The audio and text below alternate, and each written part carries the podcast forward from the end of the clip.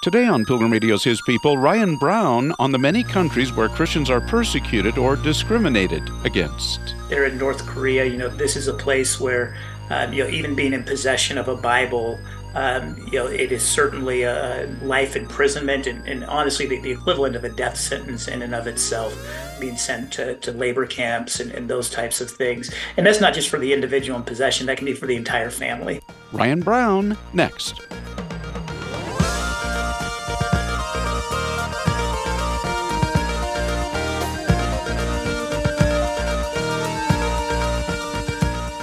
It's difficult to imagine being persecuted or even discriminated against due to our Christian faith, considering the freedoms we enjoy here in the U.S. But life is very difficult for believers in many of the world's countries, as you'll hear today. My guest is Ryan Brown, CEO of Open Doors U.S. He's with us to discuss their 2024 World Watch List. Ryan, what is the World Watch List? This is a list that's put out.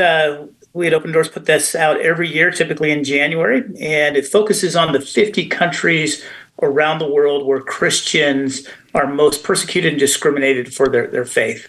This is the 31st year that this report has been in existence and looks at a variety of factors, things ranging from what you could call the public life sphere as far as the posture of governments and things like that, and comes down to even the very personal within the home and what that looks like, built off the network of relationships that have been established and built and continue to expand over the last nearly 70 years of our ministry around the globe. Well, what is the reason for bringing this information to our attention? Big thing is, the Scripture makes it abundantly clear that we are one body, that though we're separated by geography and at times, even the realities of the worlds that we face and the experiences that we have, Christ has very much said that we are one body. And, in Corinthians, Paul writes that, when one part of the body suffers, we all suffer with it. And so, one of the primary reasons is to raise awareness. And the reason that we are looking to raise awareness is to really invite those of us who are able to worship freely, those of us who do not face the same type of persecution or discrimination for our faith, really to invite us into prayer. To be able to educate us, to be able to illuminate the ways that we could be lifting up our brothers and sisters in prayer. And you use the words persecuted and discriminated. Obviously, they're different. Can you kind of break that out for us and help us to understand what you mean? Yeah, so with persecution, and there in some contexts there are some very specific definitions.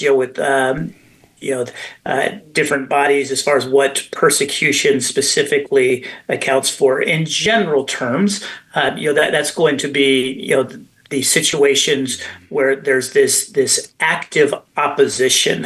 Sometimes that can be violence. Other times it can be laws that are set up or things along those lines that are more direct in how they impact individuals. There are also these realities that at times there can be what we would just label more so that idea of discrimination, where Christians are impacted by the world beliefs or worldview beliefs rather, or even laws that are set up, but they have not necessarily been specifically targeted, but yet it creates hardship. For example, you take an individual, let's say in a particular country, that makes it very, very difficult to access educational opportunities. That is a situation where that person may not have been specifically intentionally persecuted, but yet the realities and the systems that are set up in that have they faced discrimination. And when you talk about Christians, would that be kind of the broad spectrum, Protestant, Catholic, evangelical, anything on that spectrum? Yeah, people those correct. Evangelical, Catholic, those that looked and say that they are followers of Jesus Christ. Okay. And is there a region in the world at the moment, and of course I want to ask you about specific countries, where, for example, and I know you break it out in different ways, there's violence against Christians, there's different levels of persecution or attacks against Christian homes and Christian churches, but what about just violence against Christians where it's most intense at this time? Yeah, certainly Sub-Saharan Africa is where we continue to see increasing levels of that violence. And I think you can take a look at a country like Nigeria, which in many ways has been an epicenter of much of the violence. In fact, more Christians were persecuted or martyred, rather, specifically martyred for their faith in Nigeria than all other places in the globe combined. So those violence statistics, unfortunately, continue to mount. Well, in terms of that violence, what is the reason for it toward Christians, say in Nigeria, for example? Yeah, and in some cases, it's not necessarily a singular cause, but actually really kind of a tapestry, if you will, of different things that are coming together. In many of these cases, you will see that they're already considered fragile state contexts. These are situations where the rule of law is not necessarily strong or prevalent throughout the country. And in those countries, Christians can often be easy targets for those that are looking to create and add to the instability in a region. Many individuals are often able to, act out, lash out against Christians in ways that they are not held accountable for and able to freely operate in that area. One of the other factors is certainly the rise and the continued rise, I should say, in the Islamic extremist positions in these countries, and really seeing Christianity as a threat to Islamic rule. You say where this is most prominent right now is Sub-Saharan Africa. What? Maybe there's too many countries to name, but roughly what area are we talking about? It's an expansive area, and honestly covers a good portion of the country. Certainly those countries in both East and West Africa, but really all of those areas that fall below kind of that northern area of the African continent. Well, I'm talking with Ryan Brown. He is CEO of Open Doors U.S. We're talking about the countries where it's most difficult for Christians, for followers of Jesus to live. He's discussing everything from persecution to different kinds of discrimination, and as we'll be looking at, even violence against individual Christians, violence against their homes, against places of worship, and so on. It's hard for us to wrap our minds around it, I think, Ryan, but I think the World Watch List says that there were a certain number of thousands of Christians that were martyred specifically, killed specifically for their faith over the past year? Yeah, that number was 4,998 Christians that were martyred for their faith. And again, the majority of those specifically in Nigeria. But you also see, and that interestingly, that number actually decreased slightly from the 2022 numbers, but we did see incredible increases in other areas and other ways that violence was manifest throughout the world. So, for example, if you take a look at the number of attacks that took place on churches or Christian schools or hospitals that are run by Christian, if you take a look at the 2023 World Watch List, there were 2,110 reported cases of that. This last year, on this year's current list, that number increased to 14,766. When you take a look at the number of Christians that were and these are reported beatings or had received those threats of physical violence. And again, these are just what is reported. We know that the numbers are much higher than this. But, in last year's report, that was at 29,411.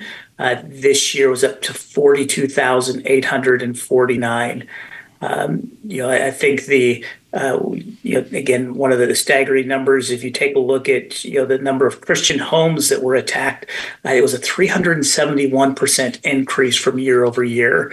Last year was at, 4,500, this year to over 21,000. So that violence has exponentially increased, but as well as, the ways in which it has manifest, again, attacks on place of business, attacks on homes, attacks on place of worship, has continued to broaden. Well, and of course, that kind of persecution is different than martyrdom or different than physical beatings. I mean, it could all certainly coexist in the same country, but you have lists of these different kinds of persecutions, and the lists are actually, the countries are very different. In other words, where churches are attacked or closed most often, I think heading that list is China. China saw a vast number of churches that were closed. And, some of this is, been a ripple effect of some of the COVID realities and things along those lines, where the state, took opportunity, especially for, some of those house churches that had increased in size, to really clamp down on those and force many of those churches to dissipate or to find smaller gatherings. Well, when you talk about your World Watch List and the countries where it's hardest, 50 first of all, but you've got mm-hmm. you've got the top 10, and two of them just entered two more countries where it's hardest to follow Jesus. What does that mean? I mean, is that where it's the most comprehensively difficult? With all of these factors combined, North Korea topping that list? Correct. Yeah. No, it takes all of those factors together and combines them. Again, those things from the very public, and then also looking at different measurements on violence. There are many of these countries where, as you take a look at the numbers, they have hit the maximum numbers that they can hit as far as the violence statistics that They've topped out the scale, so to speak. But then on the other end of the spectrum, again, there are those measurements that are very much looking at the personal life within families and within at what levels do individuals face persecution or ostracization from their families for decisions to follow Christ. That, as you know, can just be very, very, very difficult, especially in some of these situations where there are not necessarily ample opportunities for livelihoods or things along those lines to, in essence, be kicked out of your family because of a professed faith in Christ. That can truly be devastating. Well, the top 13 where it's hardest to follow Jesus, taken from the World Watch List: North Korea, Somalia, Libya, Eritrea, Yemen, Nigeria, Pakistan, Sudan, Iran, Afghanistan, India, Saudi Arabia, and Syria. What do these countries, if there is possibly a common thread or threads that run through all of them that tend to incline them to be hostile toward the Christians that live there? Yeah, there are some common threads, and we do see, if you take a look at some of those threads, I say a very prevalent one would be that idea of the Islamic oppression. Those countries in which Islamic extremists are seeking to stamp out the church. There are, if you take a look at the 50, that's going to be a factor in probably about 30 of the or so of the countries represented on that list.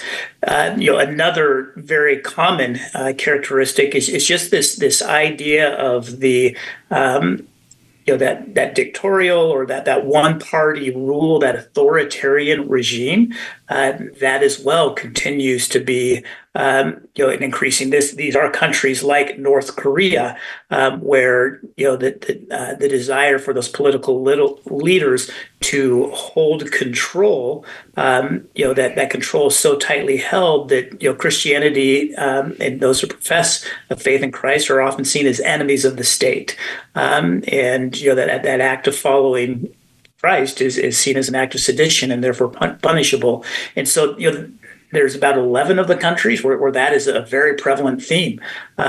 that we see. There's and this starts to see, fewer countries represented, but again, threads where you have kind of this idea of, communist or even, post-communist type of realities that come into play there. It is an amazing thing to contemplate that you have your World Watch List, 2024 World Watch List with 50 of the world's nations that most persecute believers, and they all score what you call very high level of persecution. That may seem hard to believe, and yet those aren't the only countries where that kind of persecution or discrimination exists. I mean, do you have any idea how many of the world's countries where it's difficult on some level for Christians to live in?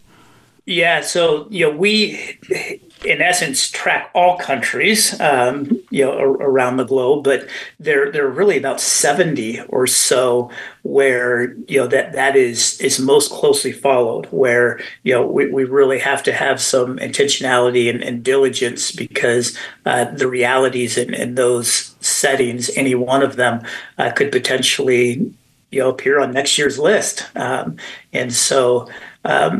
While we certainly see these tides and tendencies stretched throughout the globe, there are about 70 or so that we are very, very actively engaged with in monitoring and tracking. Well, in terms of that monitoring, that tracking, people might be asking, well, how do we know these figures are reliable? I mean, if it's so bad there, how are people able to gather information to this kind of accuracy? Yeah, and so that's I think one of the things that where hopefully this can be Open Doors' gift to the church and the presence that again much of our presence throughout the globe is a covert presence. You're not going to see an Open Doors Land Rover or those types of things, trekking across the cityscape or countrysides, no large buildings with banners or those types of things. It is through these networks of underground pastors and churches and partners right there on the ground. And so, while we do utilize many of different resources and things as we compile this data, and you'll see those references cited throughout the different country dossiers and things along those lines, there's a critical mass of this data that is actually gathered from firsthand on the ground presence in these various areas. And you've been tracking these countries for, I think you said, since 1993? Is that right? For about 30 years? So we're in our 31st year of tracking. Yeah. And the numbers of countries that you're tracking now compared to 93, I mean, that's a great question as far as, it really had kind of spurred out of more so just internal internal organizational resources. We looked to walk alongside the persecuted church. And again, it's this information isn't easy to come by. No country, posts this on their .gov website or things along those lines. These are the things that are often done in secret and in shadows. And so, it's really, we recognize that there needed to be an intentionality as far as how we were making those determinations as far as where do we need to be present, where are the tides shifting, where is persecution growing. And so it was birthed out of that again that the net went very, very wide, and as we utilized this research internally. We realized, well, gosh, there are a lot of other Christian ministries. There are a lot of other churches. There's even different government parties that could find this information useful. And so we began sharing that information. And it has grown. Is that fair to say that this is a growing phenomenon, a growing problem? Yeah, it has. I think that, increasingly the freedom of religious belief is a growing issue around the globe, and the persecution of Christians is a very core and important piece of that. And that is an area that I do think that this report is somewhat unique in the fact that while not uncommon to especially in cases where there are authoritarian regimes and things along those lines, that there can be other, faith groups and other, groups that can, be persecuted because of their faith. Mm-hmm. This report really seems to focus that lens specifically on Christians, followers of Jesus Christ, and the persecution that they experience and suffer because of that decision to follow him. Well, and if people would like to take a look at that list, download it, and the report that accompanies it, how can they get a copy? Yeah, opendoorsUS.org. You'll see, on the front page there, the carousel right up top there, links to that page where you can download. You can certainly get a digital copy there. You can also, if you prefer to have a copy sent in the mail to you, you just provide your mailing information, and we'll gladly get that out. You will also see, in addition, not just within the report, but alongside that report as well, different types of prayer resources. Again, our hope in this awareness is that it would drive action. And, when we talk with, our persecuted brothers and sisters around the globe and, as we come alongside to provide support and to assist, the number one thing that they ask for are prayers. It's, honestly, it's humbling to me to recognize that there are so many men and women that they're not asking, that the persecution end. They're not asking that they be rescued out of the persecution. What they're asking for prayers for is that they would be faithful in their testimony and their representation of Jesus Christ, and that they would be the hands and feet of Christ right there within the context in which they live, even though that context is one that would seek to oppose them because of that faith in Christ. But yet their prayer is that they would remain faithful in their testimony as followers of Jesus Christ. And so that's what, number one thing that individuals ask for is that they not be forgotten, that they be remembered in prayer. And so you will see a number of prayer resources as you go to the website and within the report itself as well. We touched on it a bit earlier, but Scripture, in one sense, is kind of telling us that while here in the U.S., in part of the Western world, this kind of persecution is not terribly familiar to us. We know it through people like you, through things we read or see online and so forth. And yet, when you look at the Bible, you see in the book of Acts, the book of Revelation, and other places that it is certainly there. What can you tell us about Scripture, what it has to say regarding Christians, regarding the kind of persecution or difficulty we might face in the world, the words of Jesus, whatever might come to mind? Yeah, I think you're exactly right. I mean, when you take a look at the book of Revelations, I mean, I think that provides such an interesting breadth as he talks to the different churches there.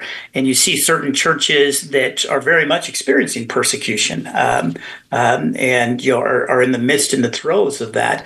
But you also see churches that, one of the foundational verses that we often rally around is in Revelation 3, where the angel speaks to wake up and strengthen what remains and is about to die, and that's often a verse that we look at in the context of persecution to strengthen what remains there. But what's so interesting is when you take a look at the church that he was speaking to was Sardis there. And that was not a church that was necessarily experiencing persecution. It was a church that was experiencing comfort.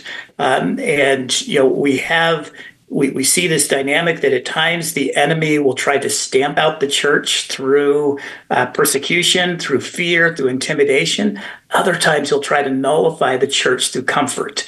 And either end of those extremes, the enemy is at work in trying to defeat the bride of Christ. For all of us, I think that one of the beautiful things and the ways that Christ has designed his church is that, for those of us who are in a situation where we're not being persecuted, we are comfortable. Paul says in Corinthians that, the God of all comfort has extended us comfort, but it's not just for the sake of our own comfort. It's not just for the sake that we can be comfortable, but it's so that we can in turn be a comfort to others.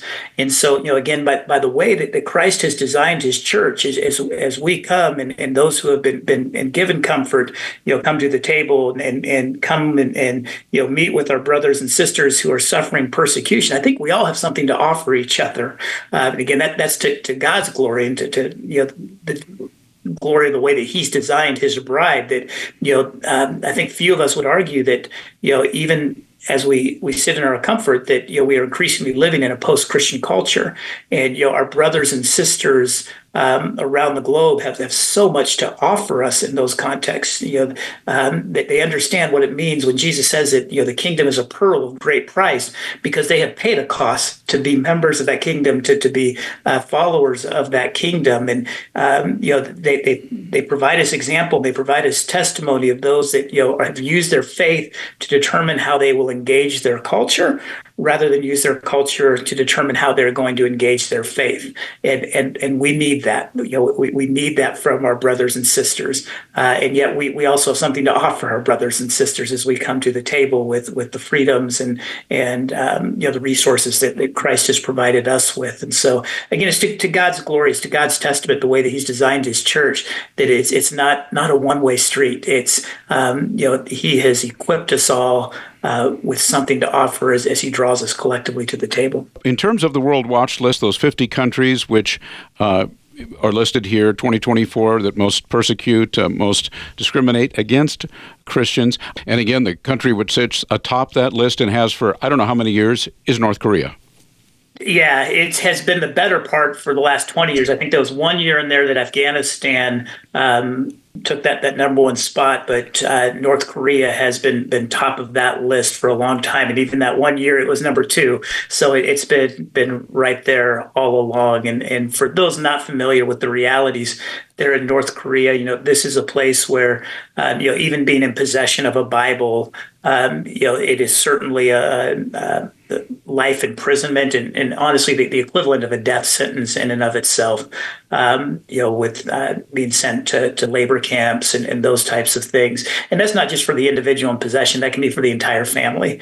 Prison term or that punishment can be enacted. So very, very difficult situation there in North Korea. But again, a situation where one of the things that Open Doors helps do to minister to North Koreans, because obviously there are tremendous sanctions and difficulty within the country, but we provide a radio ministry that is able to send messages of encouragement across the border, able to scripture and devotionals and those types of things. And one of the things that we had heard back was that they wanted to get information about the World Watch List because they wanted to be praying for the other countries that were experiencing persecution. And so, here they are on the top of the list, but yet, believers in their, they've got something to model for us as far as recognizing that we're part of one body, that, that this isn't the persecuted church and the free church, that we're just the Church of Christ. We are collectively all part of that one body. And, again, just so many humbling examples to see that faith of our brothers and sisters in very difficult situations, but yet standing true to their call in Christ and standing true to being part of this body and lifting us all up in prayer. You've been listening to His People on Pilgrim Radio. Many thanks to our guest, Ryan Brown, CEO of Open Doors U.S., discussing their 2024 World Watch List. To view the list, go to opendoorsus.org.